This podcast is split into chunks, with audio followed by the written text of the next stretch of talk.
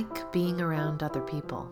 I've always considered myself an extrovert, and I thrive on conversation. Connection to other people has always been a major value of mine. When I had my first child, I was living abroad, and I knew that if I wanted to connect with other people, I'd have to make a concerted effort. The thing is, when you're sleep deprived and your body and brain and entire system are recovering from the experience of bringing a human into the world, it's kind of hard to make an effort. But I had a few things going for me. First of all, I'd had the foresight to participate in a birth prep program and a prenatal yoga class during pregnancy. So I'd already started to forge some relationships through those activities and hope that the other women who were having babies around me were also feeling like they could use some connection. Secondly, I had some tools in my back pocket from having worked professionally with parents and caregivers with young children. And I knew a thing or two about play, and I knew a lot about child development. So I decided to dangle a proverbial carrot. I invited my new friends to get out of the house and join me to play with their babies and hang out. Each week when we met, we sang a few songs, we talked about what our babies were doing, what they were learning about with regard to cognitive, communicative, motor, and social-emotional development, and I showed them some simple strategies that I'd come up with, ideas to play with household items or creative ways to use simple toys. We used play and language and music and movement to connect with our babies, to connect with each other, and to find a little beauty in that mess of our own new selves. And soon we all had a bunch of tools in our tool belt for connecting with our tiny humans.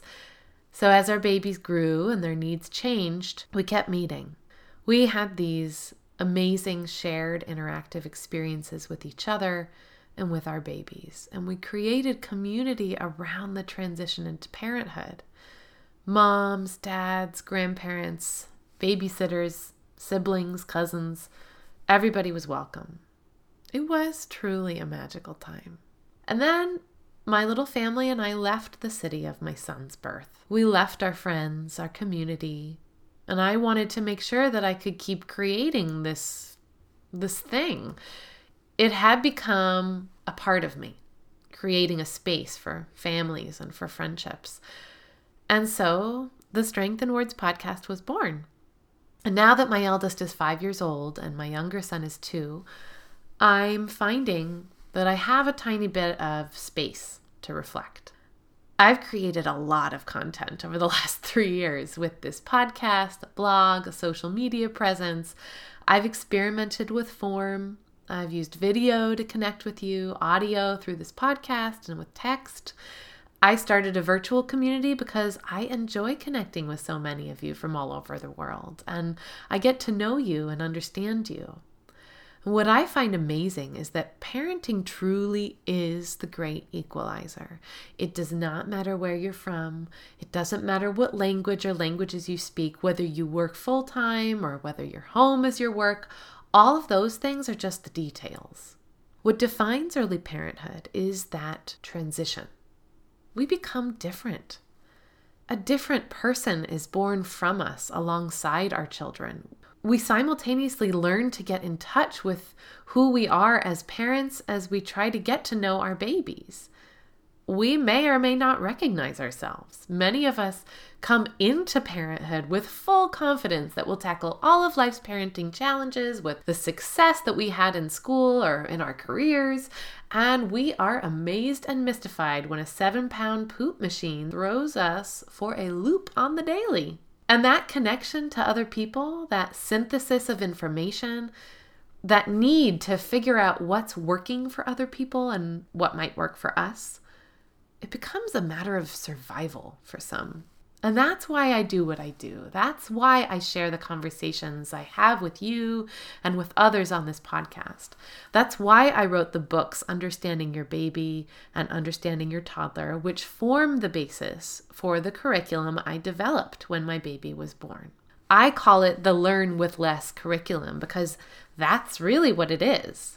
My goal is to help you maximize what you already have and what you're already doing with your baby so that you're empowered to get it right and able to confidently unlock the power of everyday routines and everyday objects so that you can support and connect with your tiny human.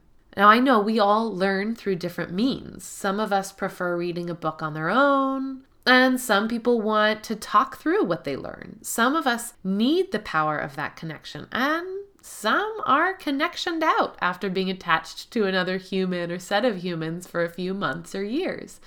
And I'll be honest, I have been hiding behind my computer for the last couple of years, and I have not gone out and formed many new relationships in person because I constantly have people on me. By the end of the day, I'm exhausted, but recently I have been feeling the need to build relationships. So I am coming out from behind the screen, and I'm starting to lead live and local workshops again. I'm starting to remember how powerful it is to connect with other people in early parenthood. So I want to share with you a few things I said in my introduction episode of the Strength in Words podcast 3 years ago, because it is still so true, and I want you to hear it fresh. There are some experiences in life that sort of defy language, that we think of as larger or fuller than what words can express. In Norwegian, there's a word, koshla, that is more like a concept. And there's no direct translation. It's been described to me as a feeling. I asked a Norwegian friend of mine what her kosle is, and she described to me in the following way. Eating tacos on a Friday night in sweatpants with a glass of wine. Making cinnamon rolls. Decorating for Christmas. Picking up coffee and taking a walk with a friend I haven't seen for a long time. So I asked her how family related to her concept of kosle, and she said, my son is not kosle, but it could be kosle to read a book to him, or to give him a bath, or have some quiet time with him in the morning. Okay, so the reality is that not every moment of parenting is anything close to kosle, but when we feel less like we're winging it and more like we have the power to create these moments that support and boost our baby's development using what time and energy and materials we already have, and often maximizing those moments that we already are engaging in, that to me is kosle. And that's why I continue to bring you content through the Strength in Words, because we have that power to create together. And this weekend, I am inviting a few families into my home to create moments like these for a live and local workshop using my Learn with Less curriculum. So if you happen to be in the San Francisco Bay Area, I will be leading these from time to time. And if you're hearing this before March 31st, 2019, you're welcome to come to the inaugural workshop while we still have room. Just head to strengthandwords.com/learnwithless. And you'll be prompted to answer a few questions so that I can make sure I tailor the workshop to serve your needs and your preferences and address your most major challenges. And then I will send you all the details. And if you're not local, but you still want to be part of a community of families and educators who want to become more intentional caregivers, I invite you to join the Strength in Words Community Lab, where the Learn with Less curriculum also lives, and where we address those most pressing challenges, right? Things like understanding infant and toddler development, things like planning simple activities to engage with our tiny humans, making more from less, setting limits and managing behavior of our little ones, setting up the environment to maximize learning, and so much more. So just head to strengthandwords.com/learnwithless for all the details. And now I would love to hear from you. What is your kosle? You can write and tell me at admin@strengthandwords.com, or you can DM me or tag me in a post on Instagram. I am Strength in Words Pics, that's PICS on Instagram, and I am loving connecting with people there. It's so fun.